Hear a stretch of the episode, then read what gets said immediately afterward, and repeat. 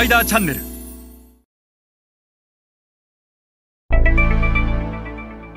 皆さんこんにちは。スパイダーの森部です、えー、今日は、えー、消費財メーカーが、えー、アジア新興国で行うべき3つの仕事についてお話しします、えー、まあ消費財メーカーがアジア新興国市場に進出する際にはさまざまなことをやっていかないといけない。でこれはもう一つ事実ではあるんですがこのさまざまなことをですね集約すると結局消費財メーカーにとっての重要なことって3つしかないんですよね。でこの3つができている企業はしっかりとマーケットシェアを取って現地で成功するしこの3つができていない企業は逆になかなかシェアが取れずに苦しんでいるというのが私がこの15年間アジア新興国市場で見てきた現実です。今日はこの消費財メーカーにとって重要な3つの仕事について一緒に学んでいきましょう。えー、まずそのメーカーにとっての海外の販売ストラクチャーですが、まあ、海外販売っていうのは輸出でやるパターンと現地に法人を構えて減産して減販するパターンと2つ大きく存在すると。で輸出でやるパターンというのはまあ日本に工場があって本社があって輸出入商社を活用するのか自社の貿易部門なんかを使って、現地に輸出をしていくと。そうすると現地のインポーターがそれを輸入して、現地の小売に並べて現地の消費者に渡っていくと。ただこの輸出のパターンというのは基本的に FOB ジャパンで出して港から先の話日本の港から出た先の話はほぼ日本のメーカーは理解をしていない感知をしていないと自分たちの商品が現地のインポーターに輸入されてからどういう流通事業者を通じてどういう小売にどういうふうに並べられてそれをどのような消費者が手に取って買ってリピートしているのかしていないのかということが全く分かっていないので商品の適合化なんていうのはほとんどしないと。結果として現地の駐在員もしくはごく一部の日本通の人たちが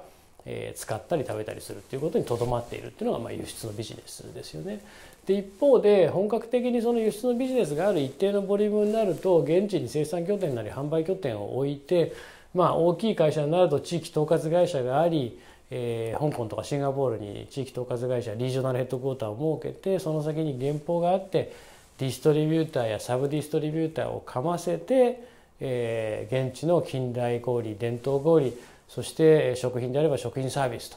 という流通を通じて消費者の口に入っていく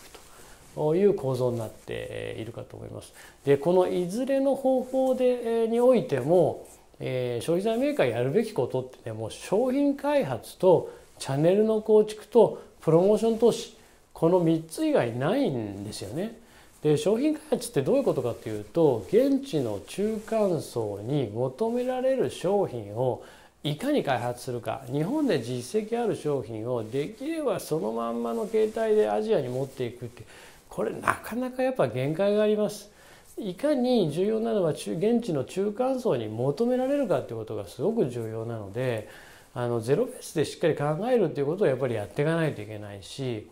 その自分たちの商品がいかに優れていてもですねこれ日本の企業は一番弱いところですがえー、現地の消費者に到達するチャンネルがなければそれ何の意味もないわけですよね。いいものはあるんだけどもそれが現地の消費者に届くチャンネルがないわけですからあチャンネルの投資をやっぱりしっかりしていかないといけない。成功している欧米の先進的なグローバル消費財メーカーは過去10年15年でチャンネル投資しっかりやってきてる。で中間層が買いやすい売り場。これもっと言うと MT はもちろんなんですが TT をやっぱり攻略するということを日本の消費財メーカーしっかりやらないといけないそして最後のプロモーション投資、えこれはまあ前回もお話ししましたけどもいかに競合の商品よりも選ばれる存在になれるかということがすごく重要で、えプロモーションということをやらなければ、え選んでもらえない。結局商品を並べるのはチャンネルの力ですけどその並べた商品を選ばせるというのはプロモーションの力なのでやっぱりしっかりプロモーション投資をしないといけないとメーカーがやるべきはこの商品開発チャンネル構築プロモーション投資この3つにつきます。でこの3つがしっかりできていてマーケットシェアが低い企業は一社の例外も存在しません。えー、成功している会社は必ずこの3つができている一方で失敗している会社は、まあ、この3つのいずれかができていないともしくは全てができていないというのが実態かと思います。それでは皆さんまた次回お会いいたしましょう。